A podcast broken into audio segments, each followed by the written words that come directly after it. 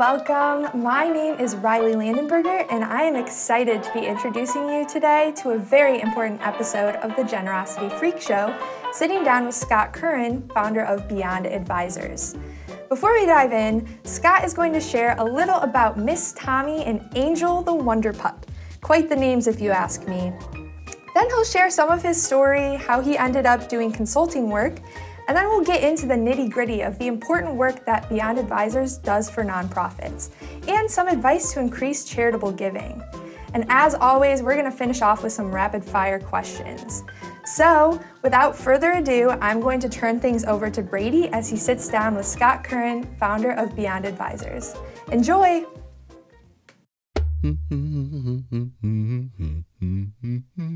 Welcome to the freak show, here we go. It's just another freak show, here we go. I said, Welcome to the freak show, here we go. It's just another freak show, here we go. Oh, welcome to the freak show, here we go. It's just another freak show, here we go. Oh, welcome to the freak show, here we go. It's just another freak show, here we go.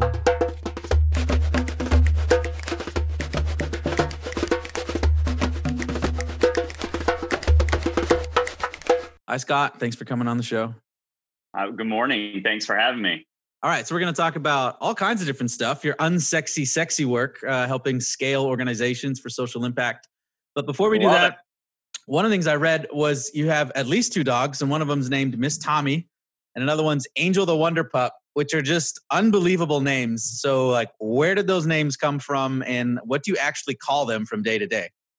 Well, so we are we are a rescue family. Um, we both foster and adopt, and so the, the the the answer for both of those names is they both came with those names. Oh, Um, Miss. Tommy came to us from Texas, where she was rescued. She was a blind and deaf uh, dog. She she was not born that way. She became blind and deaf. We adopted Mm. her when she was about ten years old.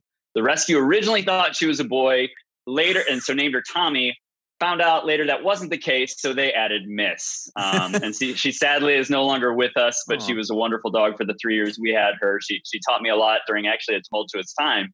Um, and so to to spend your days with a blind and deaf elderly dog uh, and experience life in the world um, through her eyes, and she didn't have any, was a was a really cool mindfulness uh, exercise. And then Hmm. Angel, the Wonder Pup, also blind and deaf, but was born that way, and she came to us. Um, through Arkansas, but originally from Oklahoma through the same rescue network. So way. um, they both came to us with those names and with their their special needs. And so, would you would you say like, well, I guess you couldn't really call to a deaf dog, but would you call Angel the Wonder Pup, or would you just say Angel? Um, she has lots of names. I think like every dog owner, you know, you sort of evolve. Her most common day to day name is actually Boops, which doesn't relate to Angel at all, but does have a circuitous story. I'll tell you another time. But uh, Okay. Yeah. Well, that's uh that's great. I like that that tidbit in your bio, and it's awesome that you do that type of work. Uh, and Yeah, thanks. Build that into your family. That's cool. Um, All right. So a little bit more on on your story. You know, your firm focuses really on social impact, and that includes nonprofits, but isn't exclusive to nonprofits. So can you maybe just define the type of work that you do, or what social impact is, and like how did you get into this work? Yeah, sure. And, and it's a longer story. I'll try to keep short. But um, the answer to defining social impact is that it's a broad umbrella. And I, I teach a law school class to, to young uh, aspiring lawyers. And, and I use the same definition. Uh, Social impact is a broad umbrella that covers all cross sector social impact work. In, in my view, nonprofits are acting more and more like private sector businesses with earned revenue and business models and innovative financing approaches and and then for profits are acting more like nonprofits than ever before. Before they're they're infusing a social mission and purpose, if Mhm. not model, into their work. So I view social impact.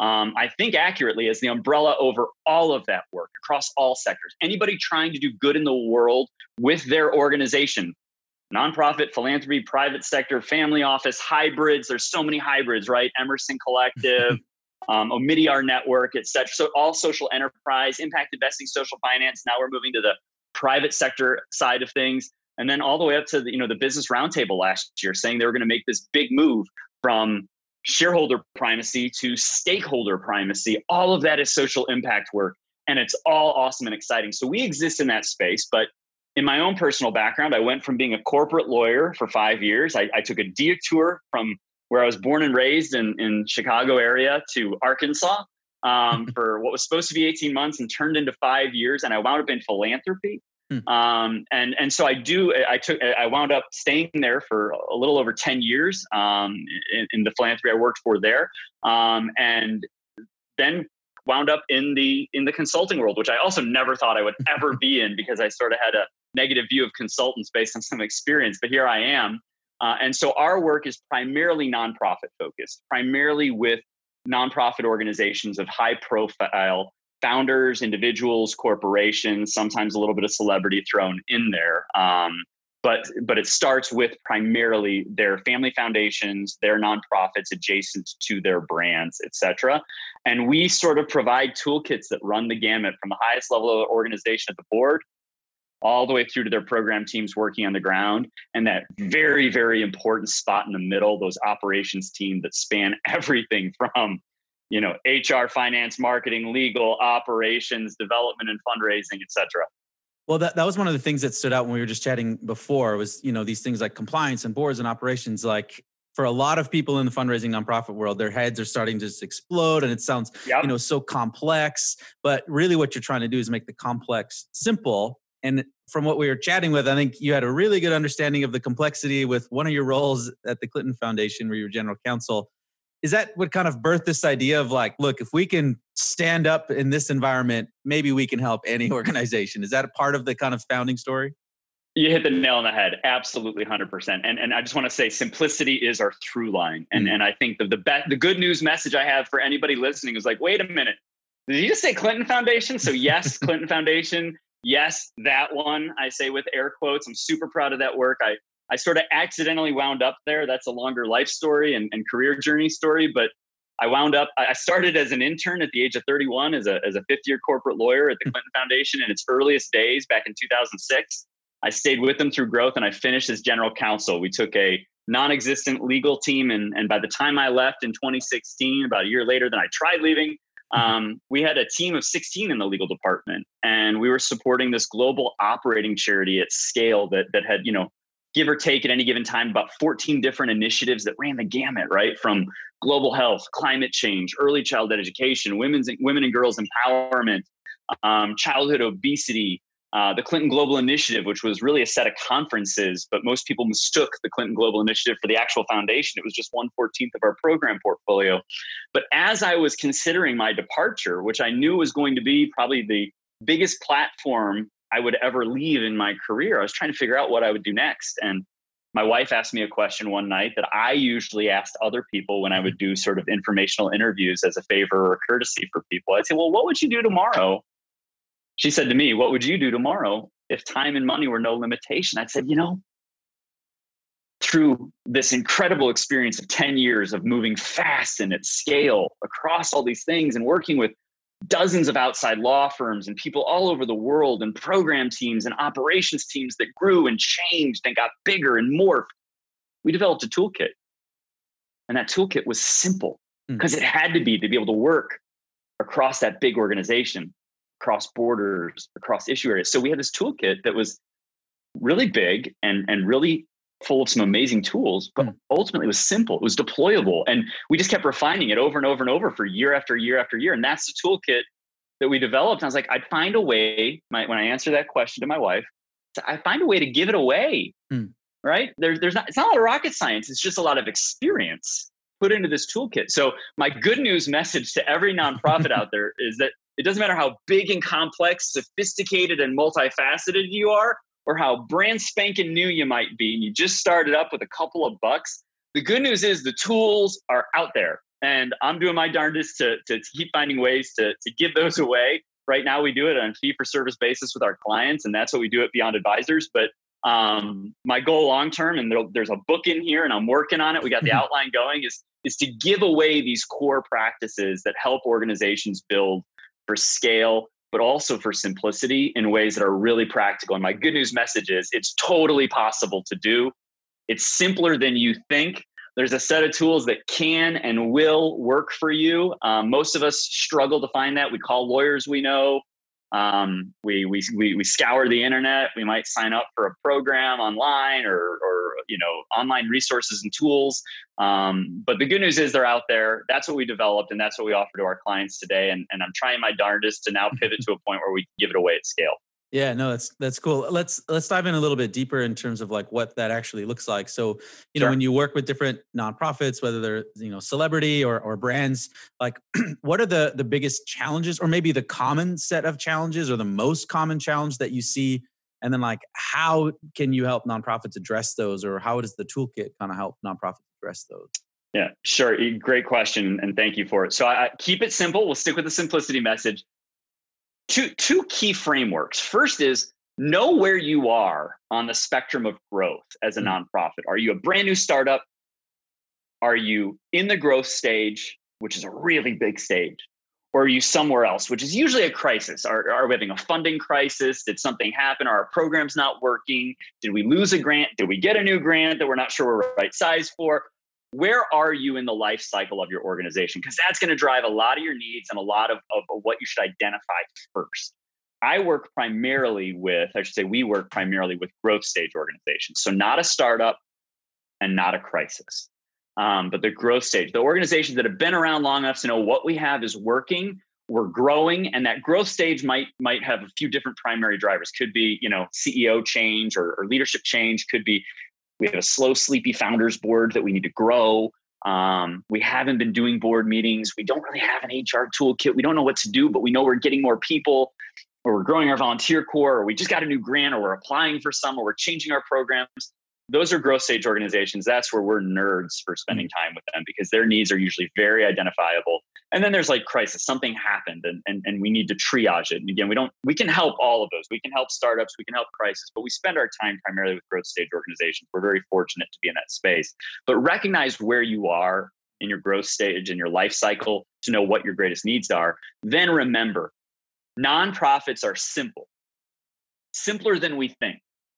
They all have a board by law you got to have a board right you didn't start it without a board so at the very top of your organization you have a board in the middle, you have operations, and that could be tiny or it could be huge. And there's certainly a lot in that bucket. So I don't want to give that short shrift.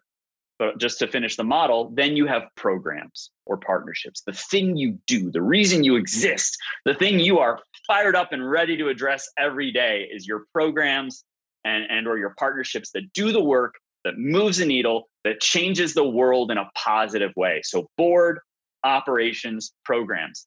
Most small organizations start with one person, typically being all 3 mm-hmm. And as you grow, that starts to change. Mm-hmm. And it's not uncommon, even for growth stage organizations, to still have people who are on the board, in the operations, and running programs every day. When you get to scale, you start hiring and you start growing. And that tends to be where reorganizations happen, where those HR needs come in, um, where the growth and development, should we hire a development person in house? Should we hire a consultant?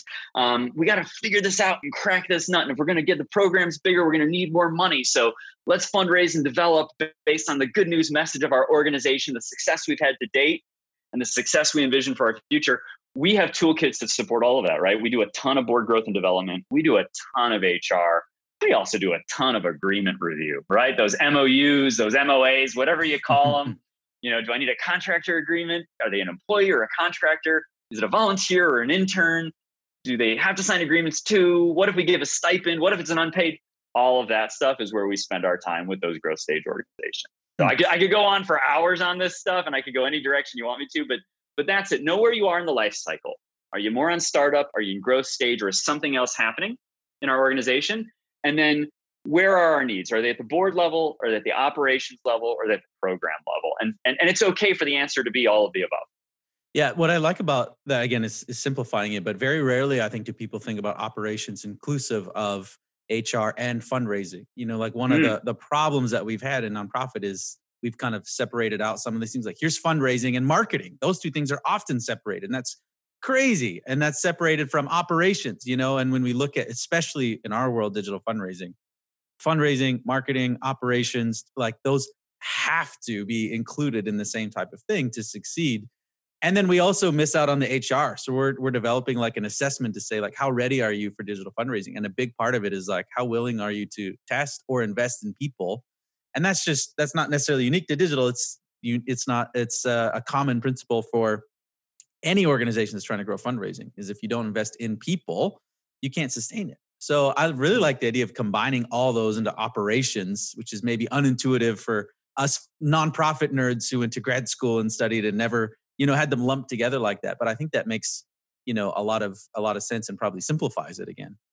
Brady dropping the knowledge for the audience. If you're taking notes, if you want to have one big takeaway from this, it's simplify your view uh, and realize that those three buckets is where your organization is spending all of its time in one form or another. Um, and I don't see where it's going to spend much time outside of that. And that operations piece is huge. And integrating it, you're exactly right. That that vision is is what we have is is is that all of this is integrated. It's all working together. It's a well-oiled machine. It's often a well um, caffeinated individual that's carrying most of that load. But absolutely, remember, you know, nonprofits aren't automated yet. They haven't developed a bot, right? So we still have people running these things, and those people are usually motivated more by mission um, than they are dollars, right? Most of us are making less money when we're in the nonprofit space. I know that was true for me. I left a corporate law firm, went back to school for a hot minute, wound up in philanthropy. And it took me 10 years plus to get back to the same level of salary I was uh, when I was a young associate at a law firm. Um, we're doing it because of that mission and because we, we we love these days of great work. But if you look at that as a streamlined and simplified aspect of what the organization and its work is, marketing, fundraising, development, HR, communications, you know, impact measurement, storytelling, all of that sits in that same sphere and that same ecosystem of an organization growing and developing over time. Well, let's let's um let's talk a little bit about giving and generosity. That's obviously our our focus and the focus of this podcast. And I'd be interested in your your view and take um, around this kind of question that we ask a lot of different people is you know from your perspective what is it that we can do to like grow improve and optimize you know charitable giving in a word storytelling hmm. tell your story what do you uniquely do what does your organization uniquely do that is different than anybody else because remember it's a competitive marketplace even if you're in the nonprofit world that's a marketplace people are competing for dollars whether those come in through charitable giving, um, through a fundraising campaign, through a development strategy. And I've been through all of the above, right? Fundraising directly for a certain program, you know, restricted donations specifically for one purpose of the organization, unrestricted funding. How do we make that, mm-hmm. you know, a story worth telling and something for people to get excited about to endowment building? Why give us money we should hang on to for a while? I've helped build endowments with hundreds of millions of dollars in them, right? And I've drafted those those contribution agreements, right? And and and, mm-hmm. and I, I know what the stories are that people sit down and tell to say, here's where we're going. it's vision led, it's mission driven.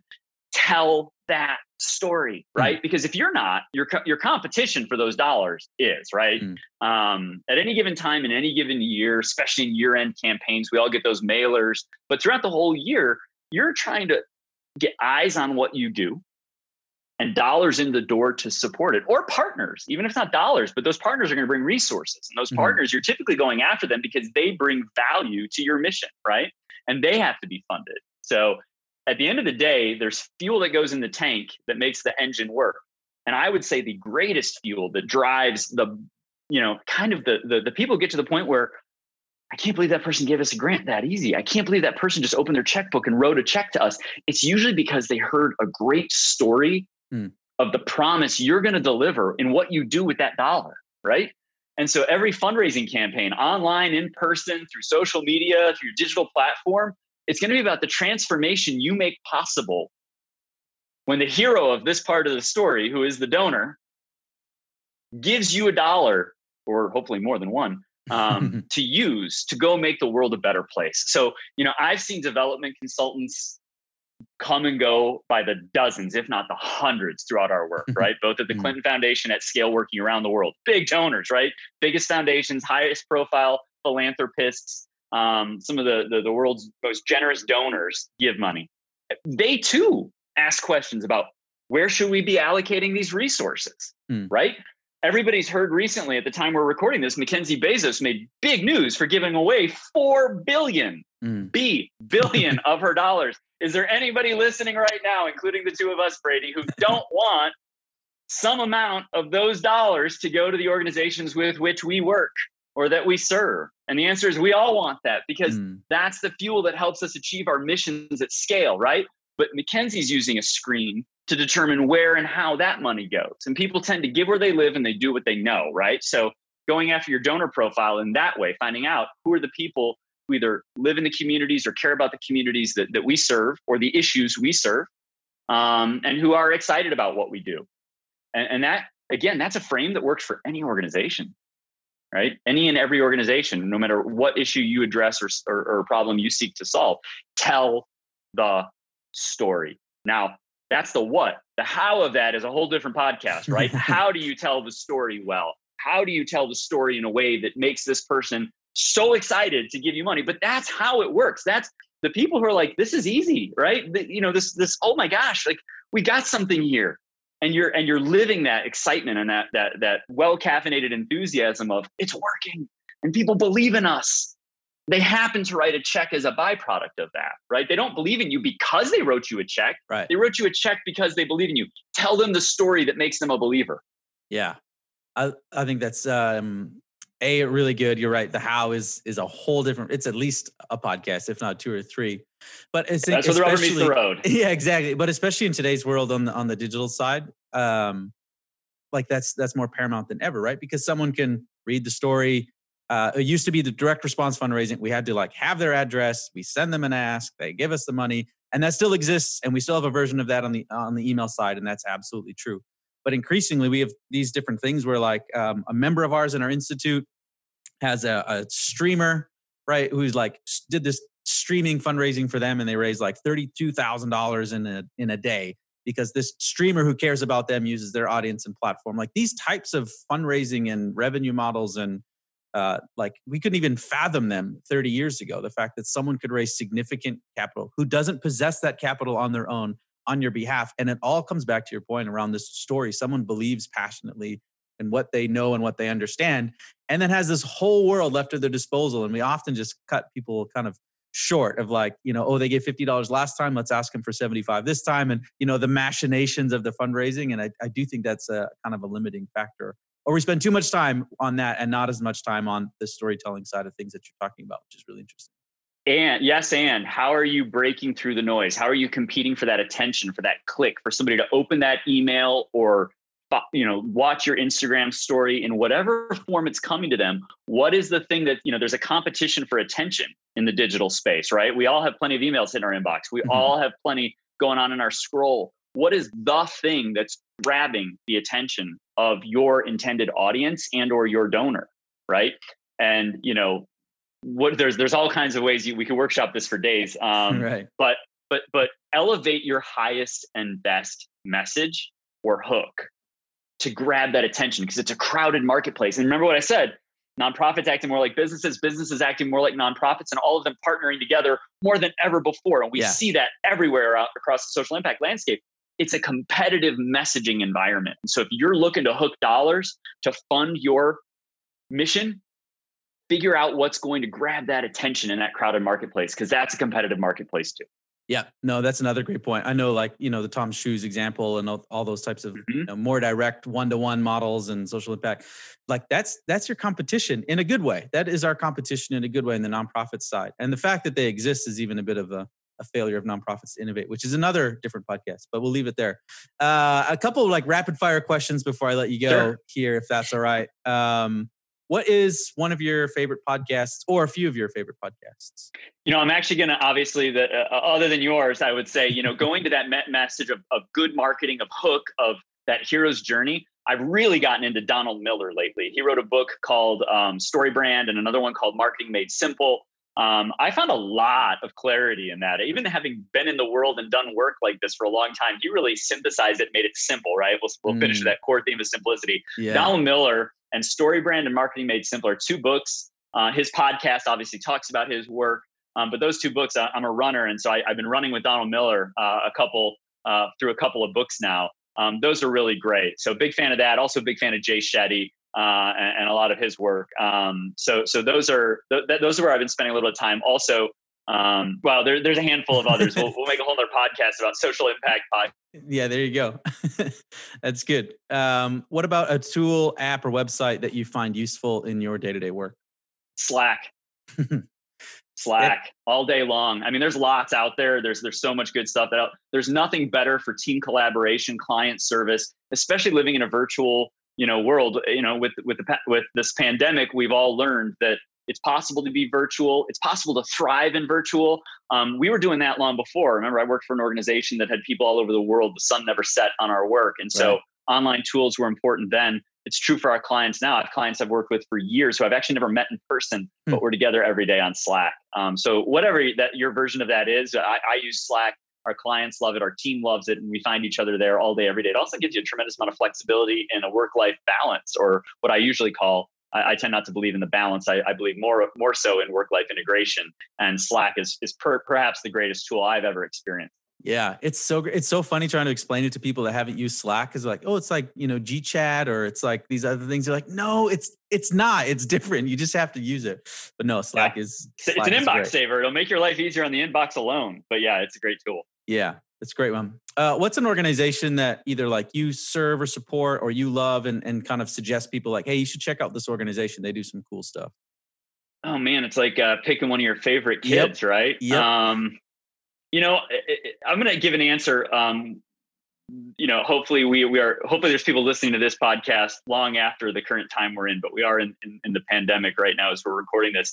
Honestly, I'd say it's your local bookstore. Hmm. It's going to be an unconventional answer, but but go to your local bookstore and find the books that are that work for you, that ignite your fire. I don't care if it's on the personal development side, organizational growth and development side, or if it's just where you go to find your your fantasy. I would just say, you know, in the past five years, Beyond is now five years old. It's been about five years since I left the Clinton Foundation, um, about 20 years into my professional journey since I graduated law school. To me, I have found that books have been the greatest, most steady foundation building guide because you'll let your curiosity guide you to the books that light your fire for whatever reason. Um, and we've all seen the importance of local and the importance of supporting our community. And so I'm going to give an unconventional answer and say go to your local bookstore, your independent owned local bookstore, and find the books that light your fire, support local, and um, go follow your curiosity there. It doesn't matter what mine is. You know, I, I can drop some books that I've I've, I've enjoyed, you know, reading. Um, but go there and find that space and support local while you're there. I think the whole world's recalibrating to what matters most. And we all know mm-hmm. social impact matters more than any ever before. We all know that it it's it's critical to to be part of community, and the community can mean a lot of different things. Um, but my local bookstore that's that's the organization i okay. found myself gravitating towards in the past year. I like it. Yeah off book but i like it. And speaking of books uh, you mentioned maybe uh, a bunch of books you could could reference but maybe what's one book or two that people listening uh, should check out that, that you've enjoyed over the past you know five years or so? Sure. Um, any growth stage organization run don't walk to get the messy middle by hmm. scott belsky um, who's a tech entrepreneur, but who it's such a great book. It's a really thick hard copy book. The version I have, I don't know if it's gone to paperback yet or not. Chapter by chapter, you can pick it up and just go to one. You're going to find some amazing insight. It's all very short and sweet. Um, almost anything by Tim Ferriss I find enlightening and interesting. Anything by Adam Grant, who's you know Adam Grant, Tim Ferriss, those are some gurus I love.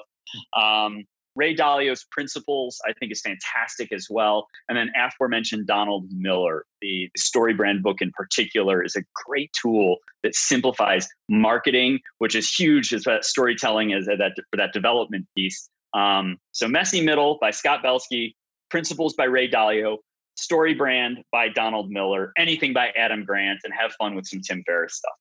There you go. Some good uh, recommendations there.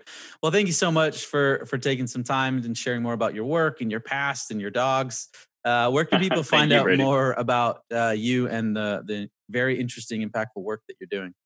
Yeah, we keep a low profile publicly, but feel free to visit our website, um, which is a simple one at Beyond Advisers. That's advisers with an E at the end. So B E Y O N D A D V I S E R S. I got that right. Dot com. That's impressive. That's hard to do. uh, yeah. We'll send out the link as well for people to check that out. So, Scott, thank you so Appreciate much, it. and uh, eagerly anticipating your book and uh, the more public availability of that toolkit. Sounds awesome.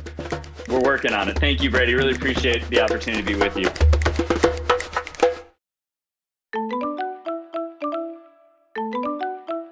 Hi again, this is Brady, and I just wanted to say thank you so much for listening to the podcast. I hope you enjoyed that episode. If you'd like to listen to all future episodes or maybe go back and listen to some of our past episodes, you can do so by going to generosityfreakshow.com or you can search the Generosity Freak Show on Apple Podcasts, Spotify, Stitcher, SoundCloud, pretty much wherever you listen to your pods. And uh, if you have any questions or a suggested guest, or maybe you yourself would like to come on the show, we'd love to hear from you.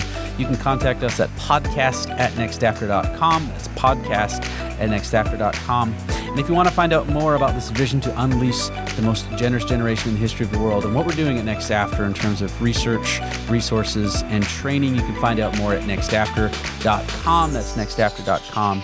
Thank you very much for listening. And finally, I have to say thank you to Nathan Hill, our producer and mixologist. This would not be possible without him. So thank you, Nathan. And thank you once again for listening.